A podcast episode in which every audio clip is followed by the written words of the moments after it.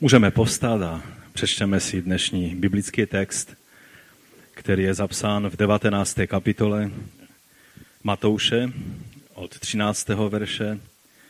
Zahrneme do toho i ten verš, který jsme minule četli, ale dnes budeme číst až po 30. verš. Budu číst podle překladu Bible 21.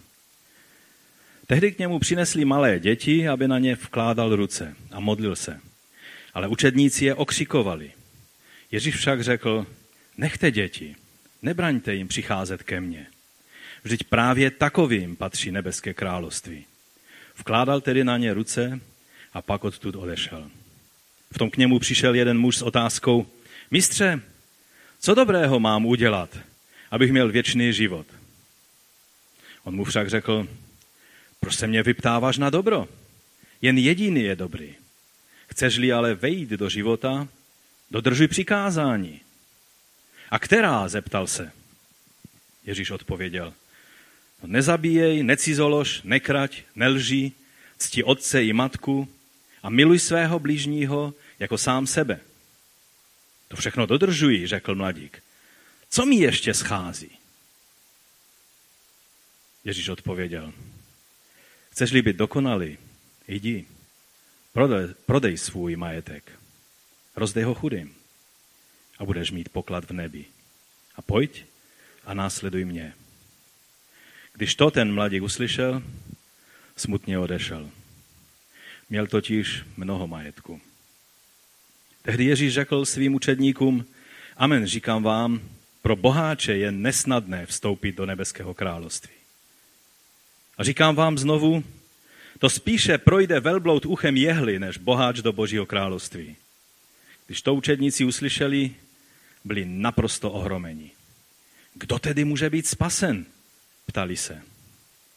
Ježíš se na ně podíval a řekl, u lidí je to nemožné, ale u Boha je možné všechno. Podívej se, ozval se Petr. My jsme všechno opustili a šli za tebou. Co bude s námi? Ježíš odpověděl, amen, říkám vám, kteří jste mě následovali, že při znovuzrození světa, až se syn člověka posadí na trůn své slávy, budete i vy sedět na 12 trůnech a budete soudit 12 pokolení Izraele. A každý, kdo pro mé jméno opustil domy, nebo bratry, nebo sestry, nebo otce, nebo matku, nebo děti, nebo pole, získá 100krát více a obdrží za dědictví věčný život. Mnozí první pak budou poslední a poslední první. Pane Ježíši, pomoz nám uvidět náš život v zrcadle tvého slova. Ale pomoz nám, abychom nejen uviděli, jak na tom jsme v zrcadle tvého slova, ale abychom zůstali tak dlouho zahledění do tvého nádherného zákona svobody, aby nás mohl proměnit a abychom byli těmi, kteří žijí ve tvém království a skrze něž tvé království může proudit i do tohoto světa. Prosím tě, dej, aby tvé slovo bylo živé v nás a stalo se životem v nás. O to tě prosíme, Otče, ve jménu Ježíše Krista. Amen. Amen. Můžete se posadit? Mnozí mi určitě řeknete, tak to dnešní slovo si mohu tak nějak dát pohov, protože mě se netýká. Co pak jsem nějaký boháč?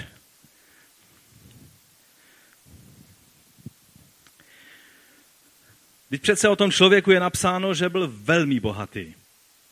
A to je jiná třída. Já mezi ty lidi nepatřím. Co je měřítkem bohatství? Kdo je vlastně bohatý? Řeknu vám definici. Chcete ji slyšet? Je to ten člověk, který má trochu víc, než mám já. Každý člověk se cítí, že je tak nějak, no až možná na některé výjimky, že je tak nějak, že by dokázal i víc toho bohatství použít. A vždycky hledí na ty, kteří jsou bohatší než on.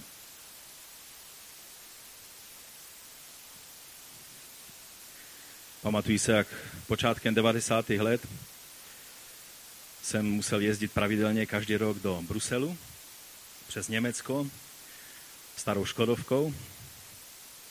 A tak si vzpomínám, jak jsem tak nějak jel na plný plyn v tom pravém pruhu a když jsem nutně potřeboval vjet do levého pruhu, tak jsem mačkal do té Škodovky, kolik to vlezlo. Motor řval, že nebylo nic slyšet. No a tak rychle jsem se snažil předjet, už co to, nějaký nákladák nebo něco, a za mnou se už vytvořila kolona slušně tak se tvářících Němců, že jako ano, samozřejmě chápou a počkají.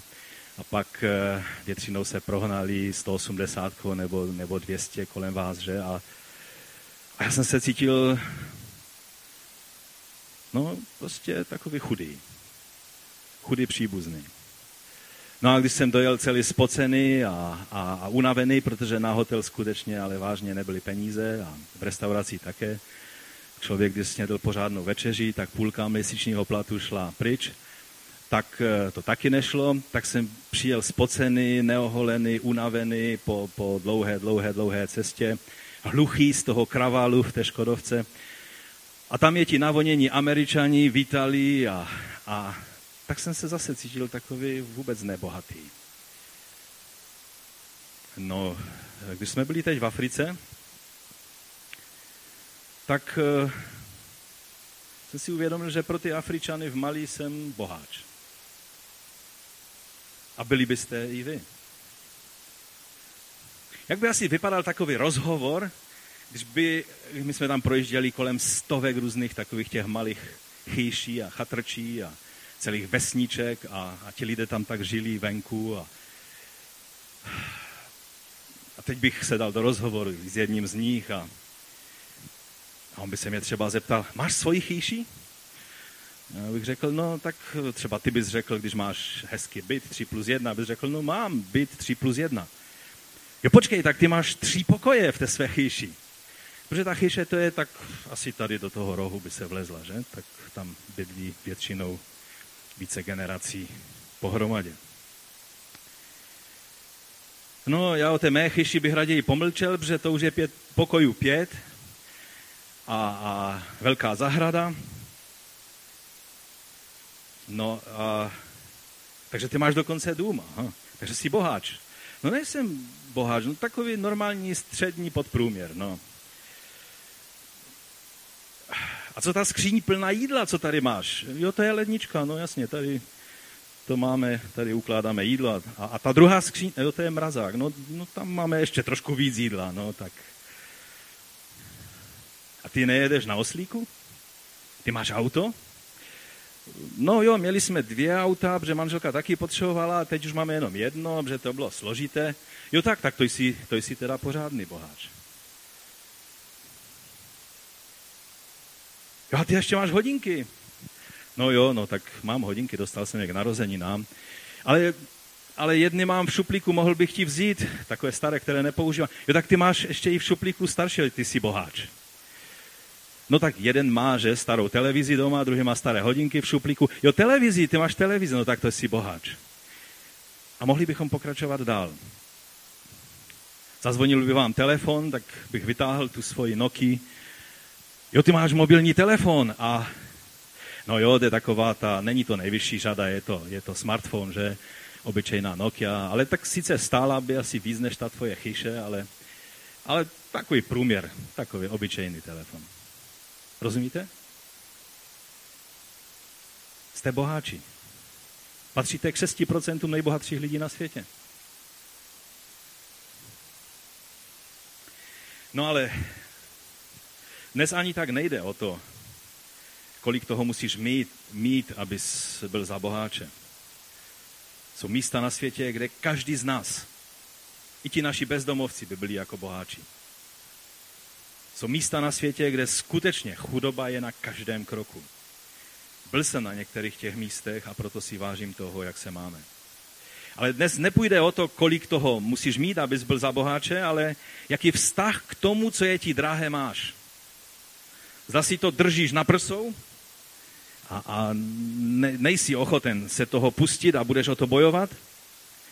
A nebo jsi ochoten cokoliv takhle položit a vzdát se toho, když Ježíš požádá. V tom dnešním textu apoštol Matouš dává do souvislosti dvě skupiny lidí a pamatujeme na to, že Matouš nikdy nedává věci jen tak náhodou. Vždycky to má hluboký význam, když něco dává do souvislosti.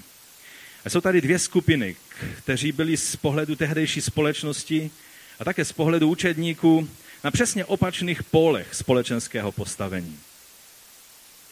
Ježíš se připravoval už z toho místa odejít, že? Směrem k Jeruzalému a učedníci cítili, že se něco důležitého chystá a proto chtěli Ježíše ochránit před tím, aby ho někdo nezdržoval. A najednou k němu začali nosit děti a prosit, aby je požehnal.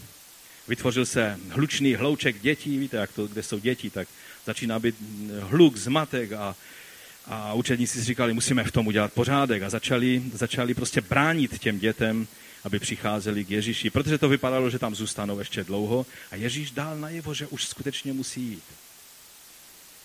Takže jako dobří pomocníci a pořadatelé chtěli těm dětem v tom zabránit. A Ježíš, představte si, je okřiknul, že dělají přesný opak toho, tak jak jsme minule mluvili, co by měli jako boží mužové dělat.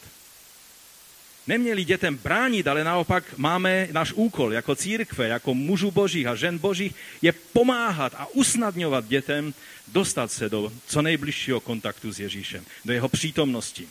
Přece, jak Ježíš řekl, toto jsou děti království.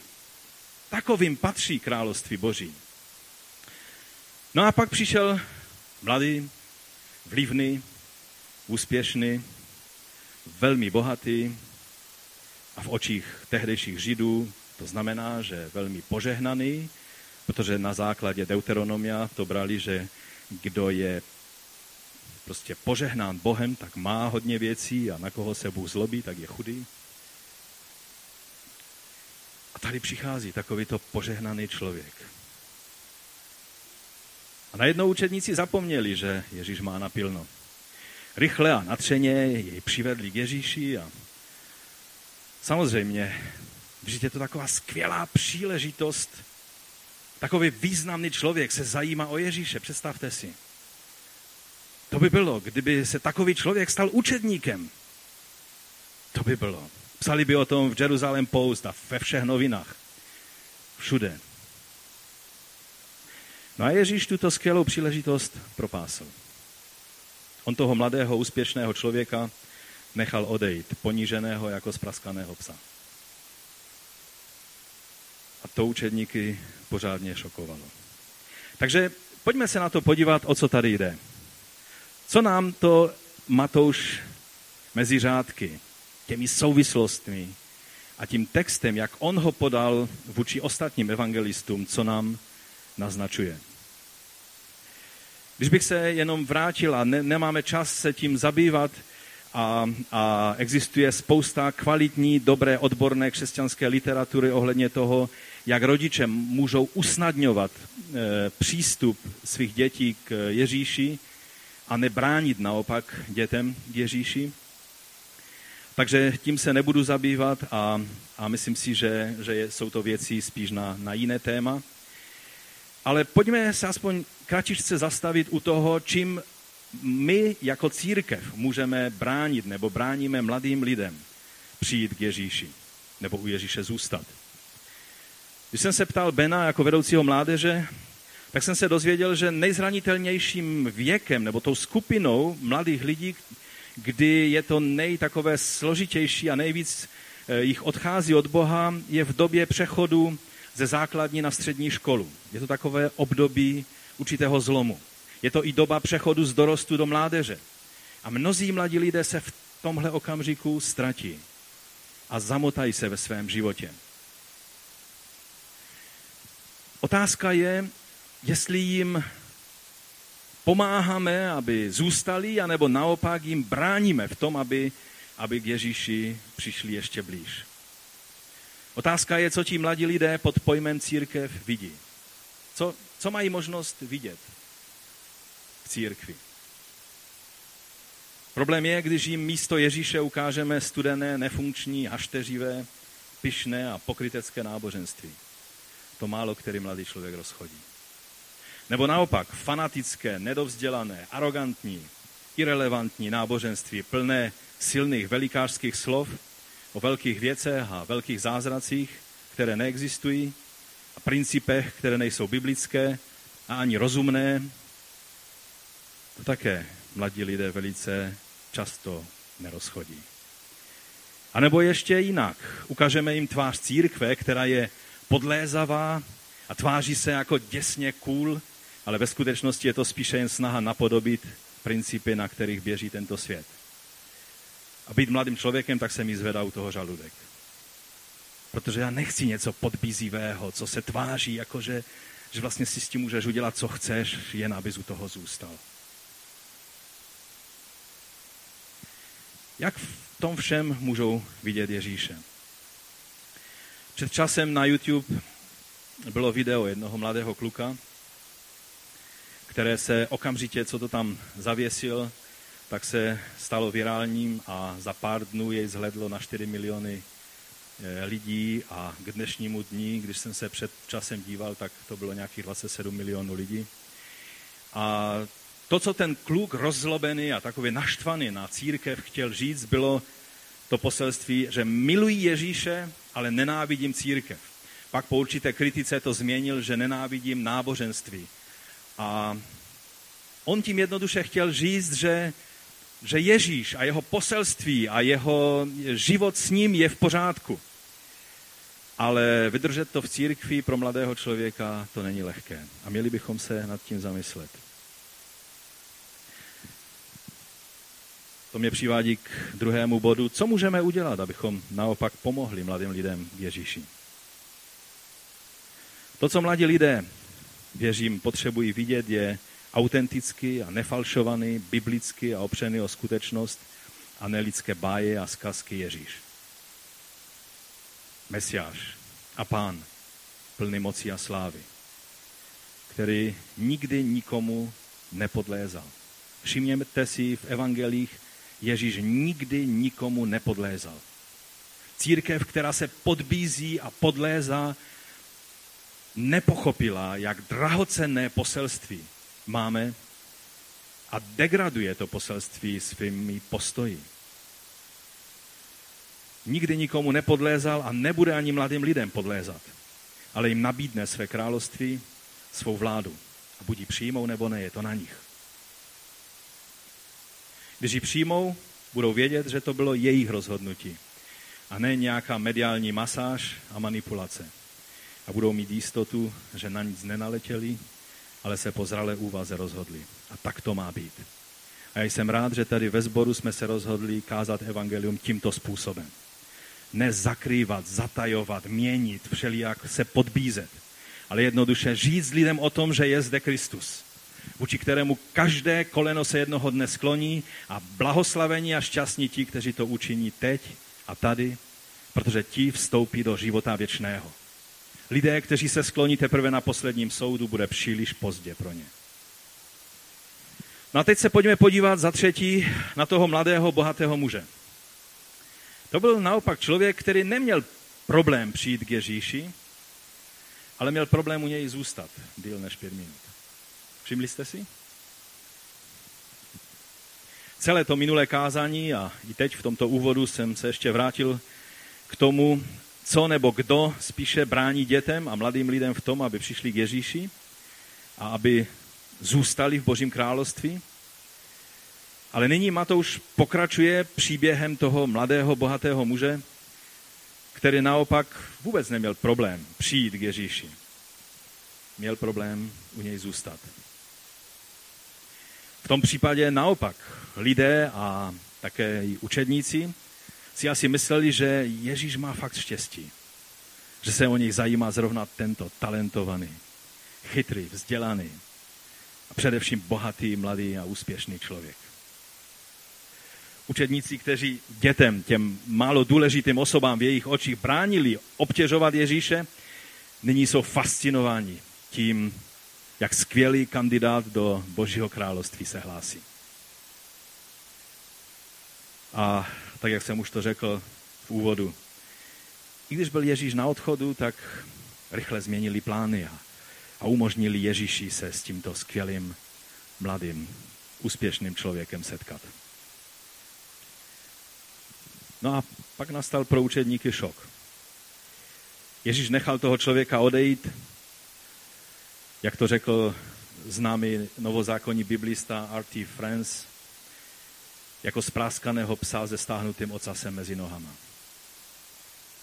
A učedníci tím byli naprosto ohromeni. Tam je slovo, které jinak nejde přeložit, ale že byli ohromeni, že byli v šoku, že byli z toho naprosto vedle. Jak Ježíš mohl toto dovolit? Víte, vždy jsme tak trošku vedle z toho, když někdo slavný, nějaká celebrita se začne zajímat o Ježíše. A jsme dokonce ochotní přimhouřit oko nad tím, co dělají a jak žijí. Hlavně, že se hlásí k Ježíši, že? Takový slavní a vlivní lidé. Teď je to úžasné. Slyšeli jste o tom sportovci, že? Ten a ten. On se také zajímá o Ježíše. Nebo ten herec, třeba Denzel Washington, že? On je znovu zrozený křesťan. Věděli jste to? A to víte, že Tolkien, ten, který napsal jedno z největších děl alegorie moderního světa, že byl také křesťan? A že vlastně v tom jeho díle, to jsou všechno biblické principy, které tam do toho vložil. A také Tom Hanks je křesťan a Chuck Norris, kromě toho, že všechny mlátí tou svojí obrovskou pěstí, tak když má volno, tak je taky křesťan. Upřímně věřící křesťan. Nebo třeba z oblasti biznesu. Sam Walton. Když jste v Americe, nemůžete přehlédnout obrovskou síť velkých obchodů Walmart. To je takový nejběžnější obchod. To je něco jako to naše Tesco. Tady jenom, že je na každém kroku. A ten majitel je upřímný křesťan. Nebo nejslavnější a nejrozšířenější fast food s kuřecím masem v Americe. Ne, není to KFC, jak si myslíte. Je jiná síť, která ho předběhla. Chick-fil-A. Ten zakladatel, celá ta rodina, mají o nedělích zavřeno, všude o sobě dávají najevo, že jsou upřímní věřící křesťané a podporují všechny křesťanské věci, dávají na to miliony a takové ty eticky sporné věci, od kterých každý dává ruce pryč, tak oni naopak se do toho navezou a mluví do toho a sponzorujou. To je úžasné. Ježíš má kliku, že takoví lidé se k němu hlásí, že? Ano, je to správné, je to super, že tito lidé se hlásí k Ježíši. Ale musíme si to dát do správné perspektivy. To není Ježíš ten šťastlivec, kterého si všimli slavní a bohatí lidé. To oni mají kliku, že se jich Ježíš všimnul a dal jim svoji milost. Amen? Rozumíte? To je velice důležité, abychom tohle pochopili. Že skutečně někdy se tváříme jako, podívejte se, i ten člověk. Přes tu všechnu bizarnost a zvláštnost kolem církve a kolem křesťanství, on se hlásí ke křesťanství. Díky Bohu, že tomu člověku Ježíš nabídnul svoji milost. Kdybychom totiž opravdu měli možnost vidět bez one omezující náš zrak clony, protože jen z části vidíme. Vidíme jako v zrcadle. Jen velice omezeně vidíme, jak věci skutečně jsou. Ale kdybychom mohli trošku zahlédnout, kým Ježíš skutečně je, pak bychom byli fascinováni tím, že Ježíš se k těmto lidem sklonil. A neopačně. Za čtvrté. Kým je pro tebe Ježíš? Ten mladý člověk přišel za Ježíšem, a pro něj Ježíš byl skvělý, dobrý učitel. Byl to mistr, který mu mohl nejlepším způsobem vyložit Tóru a říct mnoho moudrých věcí do života. Možná očekával, že se dozví něco, co ten jeho už tak bohatý a pestrý život ještě víc obohatí. Lukáš mluví dokonce o něm, že to byl jeden z předních mužů. To znamená, že on měl i moc, měl i určitou určitý politický vliv na tehdejší společnost. Čili nejen, že byl bohatý a určitě i vzdělaný a další věci, byl i člověkem, který měl vliv, měl moc. Navíc zřejmě patřil k té obdivované farizejské straně, která nejvíc znala Tóru a byli ve vážnosti pro to, jakým způsobem velice pečlivě dodržovali zákon. Ale on vnímal, že něco mu schází.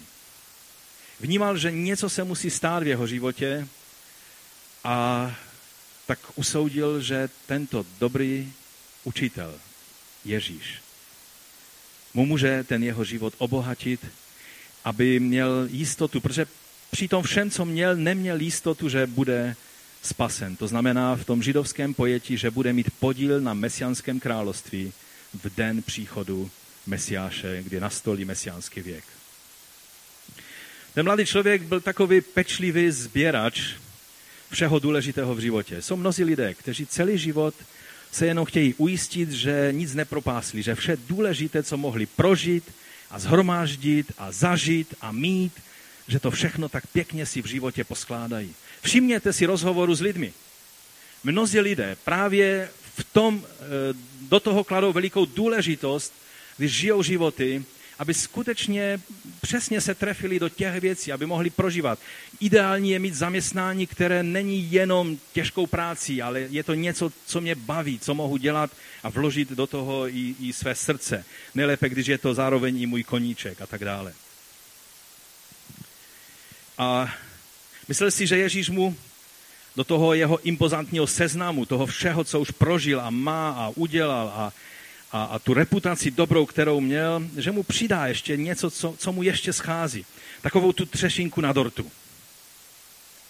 Mnozí lidé přicházejí ke křesťanství, jakože by tím chtěli obohatit svůj život.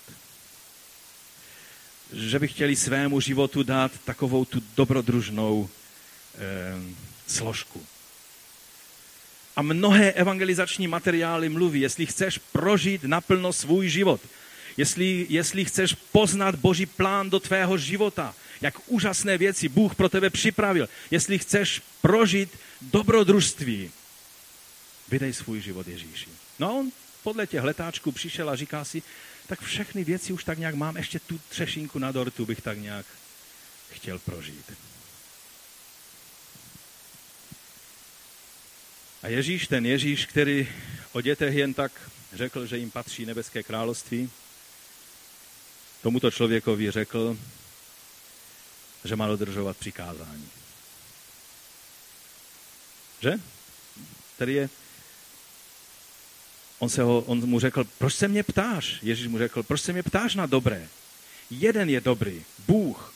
Tam jsou různě popsaná ta situace u těch evangelistů, možná není, kdyby vás někoho zajímalo, proč to je jinak u Marka, jinak u Lukáša, jinak tady Matouš zdůrazňuje jiné věci, můžete pak za mnou přijít a můžeme o tom mluvit.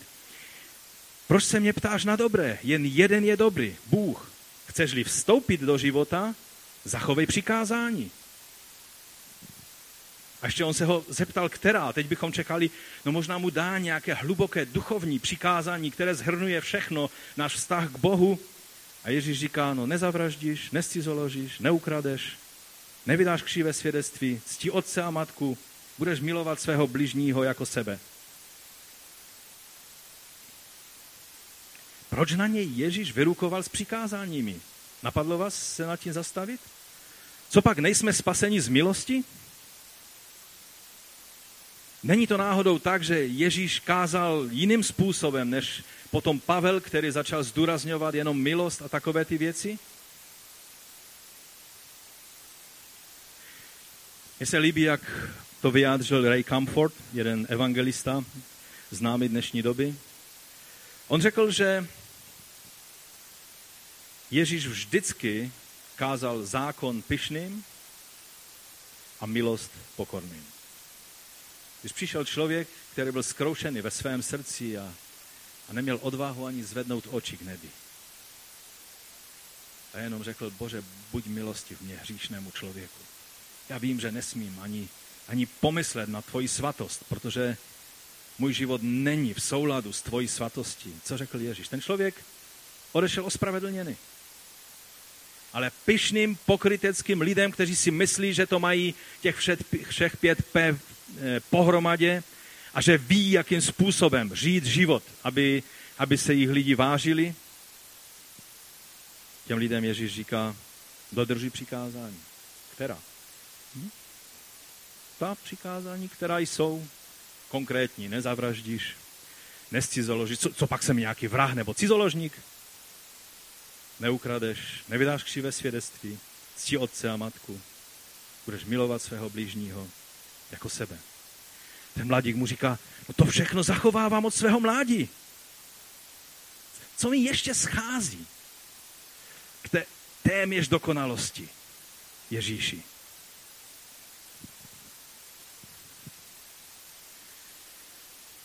V přísloví v 16. kapitole v 5. verši je napsáno, že pro Hospodina je ohavností každý povýšenec. Když je řečeno o něčem, že je to Bohu ohavností, pak je dobré si toho všimnout. Povýšené srdce bych řekl, že je přímou provokací Boha, aby takového člověka ponížil. Když naše srdce se zvedá, když naše srdce je pozvednuté nad jiné lidi, kdy buď na ty, co se jim méně daří než nám, pohrdavě hledíme, anebo naopak hledíme závistivě na ty, kterým se daří víc než nám, přímo provokujeme Boha, protože jemu se hnusí každý povyšenec. Dokonce říká v tom slovu, že zcela jistě nezůstane bez trestu. A to je hrozivé slovo. No a tak Ježíš zacitoval tomu mladému člověku všechna ta takzvaná horizontální přikázání, to znamená ta, která se týkají jeho života vůči ostatním lidem, vztahům s ostatními lidmi. A pak na závěr i shrnutí z Levitikus ohledně postoje k blížnímu. Všimněte si, kromě 10. přikázání, to o žádostivosti, to Ježíš nezacitoval. A Martin Luther správně řekl o tom posledním 10. přikázání, že není nasměrováno vůči nějakým ničemníkům, ale přesně vůči těm nejslušnějším, vůči těm, kteří si zakládají na tom, že jsou upřímní a ctnostní, protože neporušili žádné z těch předchozích přikázání. A tak když člověk tak spokojeně prochází 1., 2., 3., 8., 9. přikázání, no to je úžasné, jak jsem požehnaný člověk, že mi Bůh dává, samozřejmě je to Boží milost, že všechno je Boží milost. A tak se mi nějak daří tu milost zhromažďovat dobře ve svém životě. Přichází 10. přikázání o žádostivosti. A Martin Luther správně říká, že toto přikázání víc než kterékoliv předešle nás usvědčuje z toho, že jsme hříšníci. Že tam se nejedná o to, co jsme udělali nebo neudělali, ale o naše postoje. O postoje srdce. A Luther dodává, že tak Bůh činí z velké Boží milosti, protože nám ukazuje na potřebu Spasitele. Když si člověk už zakládá na všem, že to má v cajchu, tak to poslední přikázání nás má dostat na kolena před Boží trůn, abychom volali o Boží milost. A přesně to Pán Ježíš udělal i tady s tímto mladým člověkem. Toto přikázání dostává na kolena i ty, kteří se cítí velmi spravedliví a svatí. Najednou mohu poznat, jak se Bůh dívá na moje vnitřní postoje a touhy. A to mě staví do toho správného zrcadla. Žádostivost, závist, touha, to není to, co děláme, ale po čem toužíme, co plánujeme, čím se zaměstnává naše mysl, co je náš sen, co je v našem srdci. Z mnoha ohledů je toto přikázání takovým pojítkem všech ostatních přikázání. Protože všechno hříšné a špatné, jak říká Nový zákon, pramení z žádosti těla, z žádosti očí a z pýchy života. To je v 1. Janově 2.16. A také Pavel říká ke Koloským, že zlou žádost a lakomství je modloslužbou. Je to Koloským 3.5. Že žádostivost, lakomství, to, když se držím věci nezdravým způsobem, když jsem fixován na určité lidi, věci, cokoliv, když závidím, když hledím žádostivě abych měl další a další věci. A tak je to modloslužba. A to 10. přikázání nás potom vrací k prvním dvěma. K tomu, kým je pro nás Bůh. Zda máme někoho nebo něco jako modlu vedle Boha, nebo místo Boha, nebo mezi Bohem a námi, jako prostředníka. Mark Driscoll říká o modloslužbě, že je to dobrá věc, která se stala Boží věcí, nebo která se stala Bohem. V angličtině je to slovní hříčka. Nebo také říká, že je to dobrá věc, která je na špatném místě, kde nemá co dělat. Na místě mezi tebou a Bohem je pouze jedno jediné místo pro jednu jedinou věc a přesněji pro jednoho jediného člověka nebo osobu. A to je Mesiáš, Syn Boží. Bůh přišel v těle. To je vše. Mezi tebou a Bohem nic jiného než Mesiáš nemá místo. Cokoliv tam je, ať je to cokoliv nebo kdokoliv, tak je to modla. Ať je to bohatství, peníze, majetek, vliv, nějaké učení nebo filozofie nebo světový názor, který si přijal, pozice, moc, nebo třeba nějaký svatý, který je tvým patronem, ke kterému se modlíš. Nebo třeba i Marie, která je tvým přímluvcem. Nebo nějaký náboženský obraz, předmět, obřad, cokoliv. Nevím, jak vy. S každým z nás Bůh jedná trošku jiným způsobem. Ale v mém životě, už jako s mladým člověkem, Bůh jednal vždycky takovým způsobem, že chvíli tak hleděl. A stalo se mi to dvakrát v životě, kdy se mezi mě a Boha dostaly věci, které mi byly velice drahé, velice cenné. A Bůh mě tak chvíli nechal. A nechal mě i tehdy, když jsem se modlil za úspěch v těch věcech. A přijímal jsem úspěch jako jeho požehnání a byl jsem nadšen a vděčný Bohu. A on tak chvíli hleděl na tu věc, jak se víc a víc usazuje v tom prostoru mezi mnou a Bohem. A pak mi jednoduše na tu věc sáhnul. Ne, že by mi ji on vzal, ale vyzval mě, abych se zbavil té věci. A takhle Bůh se mnou jednal nejenom jednou, ale vícekrát v životě. A tak se mi zdá, že když chodíme upřímně s Bohem a něco nebo někdo nebo nějaká věc nebo cokoliv, co nám je tolik drahé, že si takhle hlídáme na hrudi. A jen ty a Bůh ví přesně, které to jsou věci. Přijde den, kdy Ježíš řekne, dej mi to. Pokud mu důvěřujeme, pak mu to dáme do rukou. Přišla chvíle, kdy David musel celé své království vložit Bohu do rukou. A kněží, když utíkal z Jeruzaléma, tak kněží vzali archu smlouvy a říkali, ta patří Davidovi, on je pravý král. A tak šli i s Davidem. A David se najednou zastaví a říká, co tady děláte, běžte zpátky do Jeruzaléma. Vždyť jestli Bůh bude chtít, tak se vrátím zpátky. A když on rozhodne, že ne, je to jeho věc. Rozumíte, jak David, jaký měl postoj? To, co měl, byl králem Izraele, byl člověkem podle Božího srdce a on to všechno, kým byl a čím byl, takhle položil na rukou a řekl, Bože, udělej s tím, co chceš, ty máš právo udělat, co chceš. Nechci ani mluvit o Abrahamovi, protože víte, jak to bylo. Veškeré zaslíbení, veškeré požehnání, které měl, veškerá naděje a budoucnost a jeho poznání Boha, všechno bylo v jedné jediné osobě a to byl Izák. Jeho jméno znamenalo, že se Bůh usmál. Že Bůh je dobrý k Abrahamovi a k Sáře. A jednoho dne Bůh říká, Abrahame, dej mi Izáka. Pane, vem si Išmaele, vem si všechny mé sluhy, vem si mě, vem si moji manželku, ale přece Izáka nemůžeš vzít. Teď je to všechno, co jsi.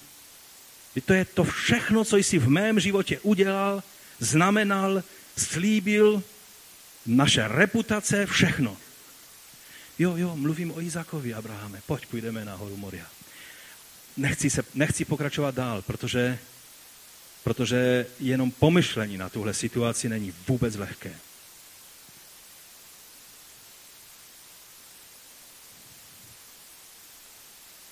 Cokoliv se dostane mezi tebe a tvého Boha, je modla.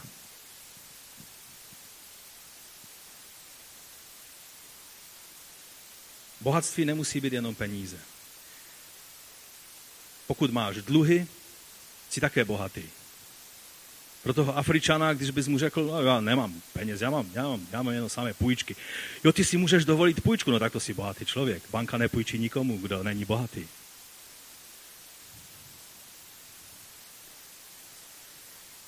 Často peníze ovšem jsou tím, co určuje náš život.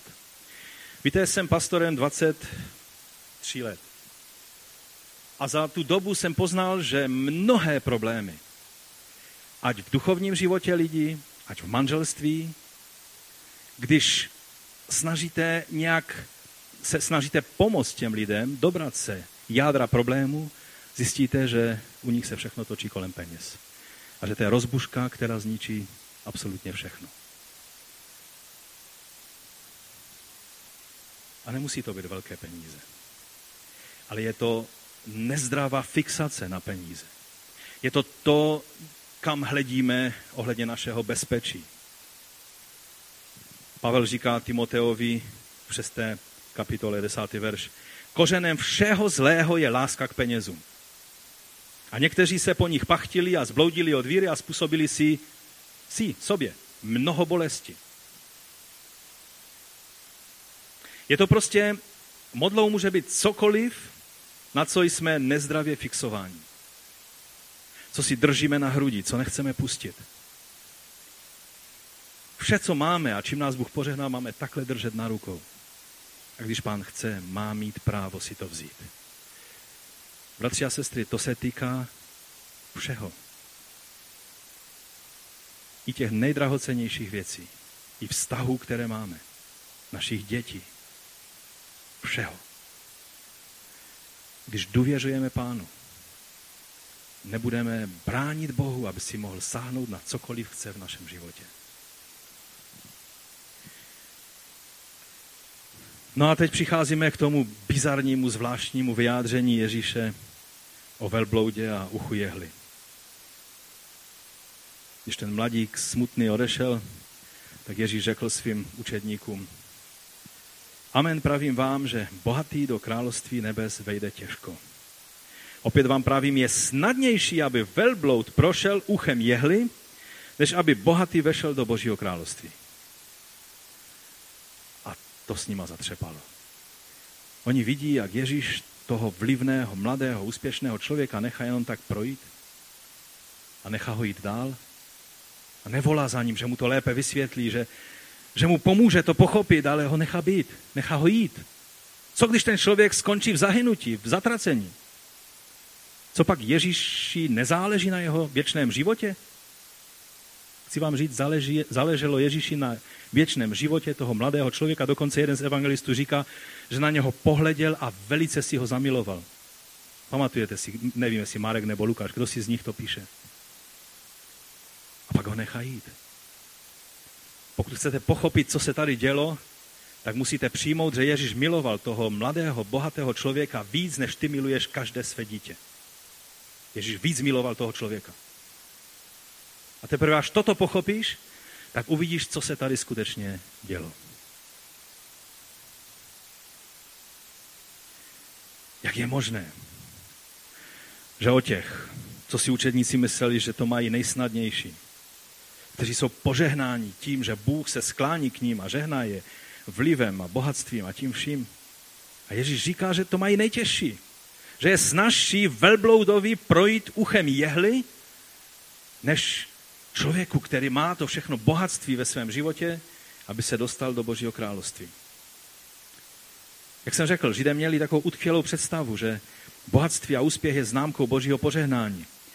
Vycházeli ze stejných slov, jako vychází dnešní moderní křesťané z hnutí prosperity, kdy také berou to, že vlastně každé bohatství, každá věc, kterou máš ve tvém životě, je známkou toho, že jsi správně pochopil Boží principy a jsi požehnán. A najednou jim to Ježíš celé obrací na hlavu. Víte, Augustin byl takovým mladým, bohatým člověkem, než se obrátil. On něco věděl o síle peněz a vlivu a moci a rozkoší v tomto životě.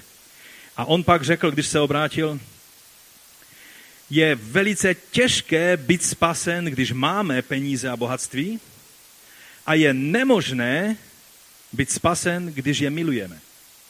Rozumíte? Je obtížné být spasen, když jsme obklopeni mnoha věcmi, které tak nějak naplňují náš život, ale je zhola nemožné být spasen, když člověk ty věci začne milovat a zakládat si na nich. Myslím si, že Augustin, když v mnoha věcech s ním nemůžeme souhlasit, ale tu věc řekl absolutně přesně a bylo to jeho svědectví, svědectví jeho života. Ježíš tady používá sice velmi humorné, a jestli někde v Biblii Ježíš je důkaz o tom, že Ježíš mluvil i humorné věci k zasmání, tak je to tady. Ježíš jim ukazuje, je snadnější a používá rčení, které bylo takové směšné, přehnané a používalo se právě v takovýchto nemožných situacích. Je snadnější, aby velbloud prošel uchem jehly, než aby bohatý vešel do Božího království.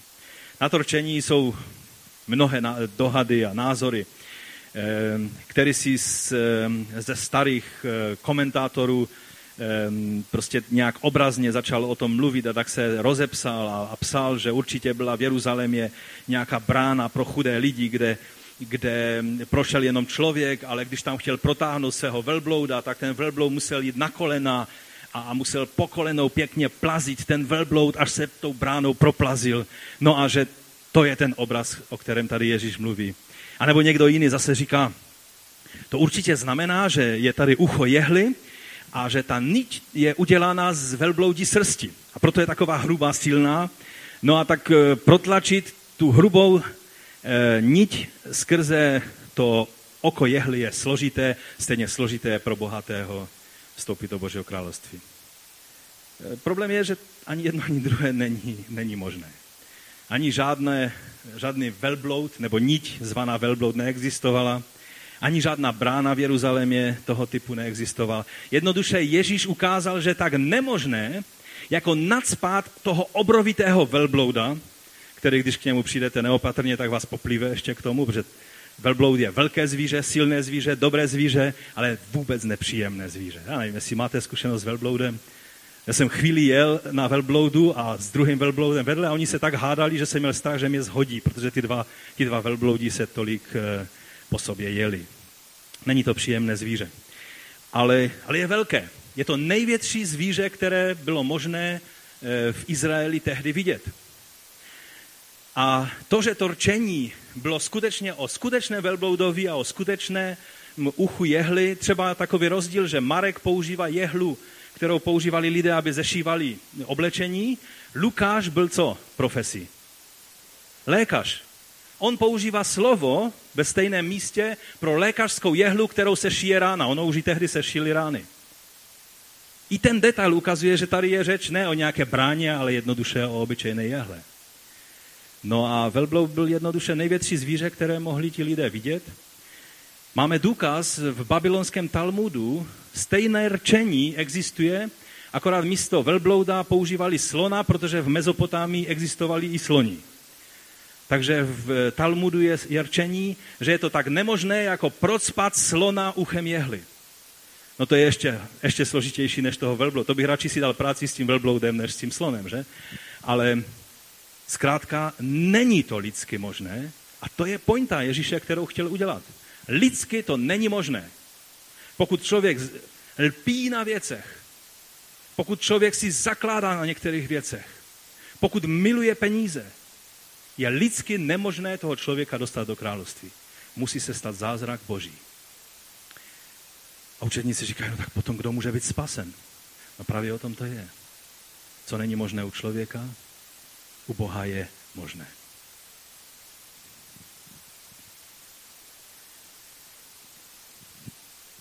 No a závěrem Bůh není dlužníkem žádného člověka. Víte, Petr, když to všechno slyšel a zhrozil se, jak je možné, že Ježíš toho člověka nechal odejít. Možná se ještě vrátím předtím, než přijdeme k Petrovi. K tomu, jak chápat to, co jsem naznačil, jak chápat to, že Ježíš tak jenom nechá toho člověka odejít, že za ním neposílá jednoho učedníka, třeba někoho, kdo rozuměl penězům, třeba Jidáše, že? Aby mu vysvětlil, že fakt ty věci je třeba chápat jinak. Ale ho nechal jednoduše odejít. Víte, klíč k pochopení toho je právě v té větě, u lidí je to nemožné, ale u Boha je všechno možné. Mě to nikdy nedávalo klid, když jsem viděl toho člověka odcházet. Ježíš na něho nejdříve pohleděl, že si ho velice zamiloval a tím, jak mu sloužil. Víte, když mluvíte s lidma, tak víte, že lze každou věc říct dvěma způsoby. Lze říct tak, aby jste co nejvíc se ubezpečili, že to je stravitelné pro toho člověka, anebo naopak to můžete říct tak, že i obyčejnou věc řeknete tak, že ten člověk se zvedne a odejde. Proč to Ježíš takhle udělal? Někdy máme pocit, že musíme udělat vše, abychom člověka nějak k tomu jeho rozhodnutí pro Ježíše dotlačili. Obzvlášť, když se jedná o někoho, koho milujeme, kdo nám je blízký, kdo nám je drahý. Ale chci vám říct, že někdy děláme něco, co nám nepřísluší. Jak jsem už řekl na začátku, někdy evangelium tímto způsobem degradujeme. Někdy evangelium házíme na zem. Jako sůl, která není slaná, která se hodí jenom k tomu, aby lidé potom šlapali. Pokud sami nemáme porozumění, jak cenou, perlou a pokladem je království Boží, pak nejsme schopni uvidět, že nemůžeme člověka zmanipulovat. Nemůžeme člověka dotlačit, aby ty věci uviděl. Ale to, co u člověka je nemožné, u Boha možné je. Spolehněme se na Boha, že to, co my nemůžeme, on může. A někdy se nám zdá, že tím uchem jehly toho našeho blízkého, za koho se modlíme a kterému sloužíme, že je to úplně stejná situace, jako bychom se ho snažili protlačit uchem jehly a nejde to. Ale Bůh má své způsoby a své časy. On dělá nemožné možným. A my mu musíme důvěřovat. Chci vás povzbudit, když se modlíte za někoho, kdo vám je obzvlášť blízký. A zdá se, že už to nemá smysl, že jste už udělali všechno, že jste hrozili, prosili, povzbuzovali, všechno možné. A zdá se, že je to horší a horší. Důvěřujte Bohu. Víte, jestli někdo věděl, že ten člověk, když odejde, tak mu hrozí věčné zatracení v pekelných mukách. Jestli to někdo věděl, byl Ježíš. Jestli on za ním neběžel, tak věděl, co je správné v té chvíli. Někdy je třeba prostě svěřit Bohu toho člověka. Rozumíte? Dokud on stále ještě tahá ta svá bohatství sebou. A vy na něho budete tlačit. Možná ho dotlačíte k nějakému rozhodnutí, ale to rozhodnutí bude jenom mizérii v jeho životě. Ale když jak jiný mladý člověk, Saul Starzu, který pyšně jel na koni do Damašku, zakládal si na tom, že má vliv, má věci v rukou a je jediný z té takové bezzubé senilní rady v tom Jeruzalémě, který sedne na koně a pojede řešit to nové učení do Damašku, protože nikdo z nich se nepohne, ale měl aspoň od nich ty dokumenty. Členové rady nebyli chudí lidé, takže byl i bohatý. A najednou se mu do cesty staví Ježíš. Co on udělal? Všechno, co měl, položil. Ve chvíli se jeho život od základu změnil.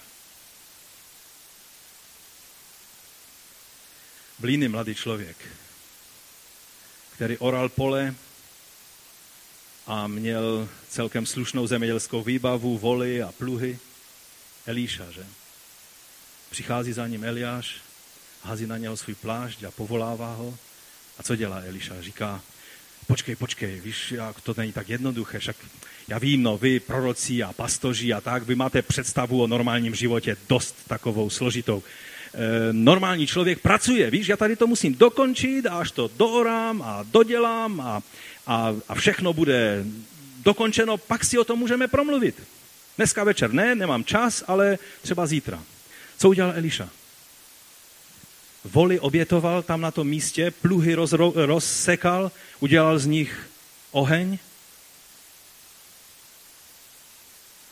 Víte, protože jak Saul Starzu, když uviděl Ježíše, tak Eliša, tak každý, i ten Augustin, o kterém jsem už mluvil, když poznali Ježíše, tak si uvědomili, že nic na tomto světě nemá hodnotu, která by mohla stát mezi mnou a mým pánem. Ten mladý člověk to možná někdy v budoucnu pochopil. V té situaci odešel smutný. A kéž by to nebyla jeho poslední zkušenost s Ježíšem v jeho životě. Ale otázka je, jak si na tom ty a já.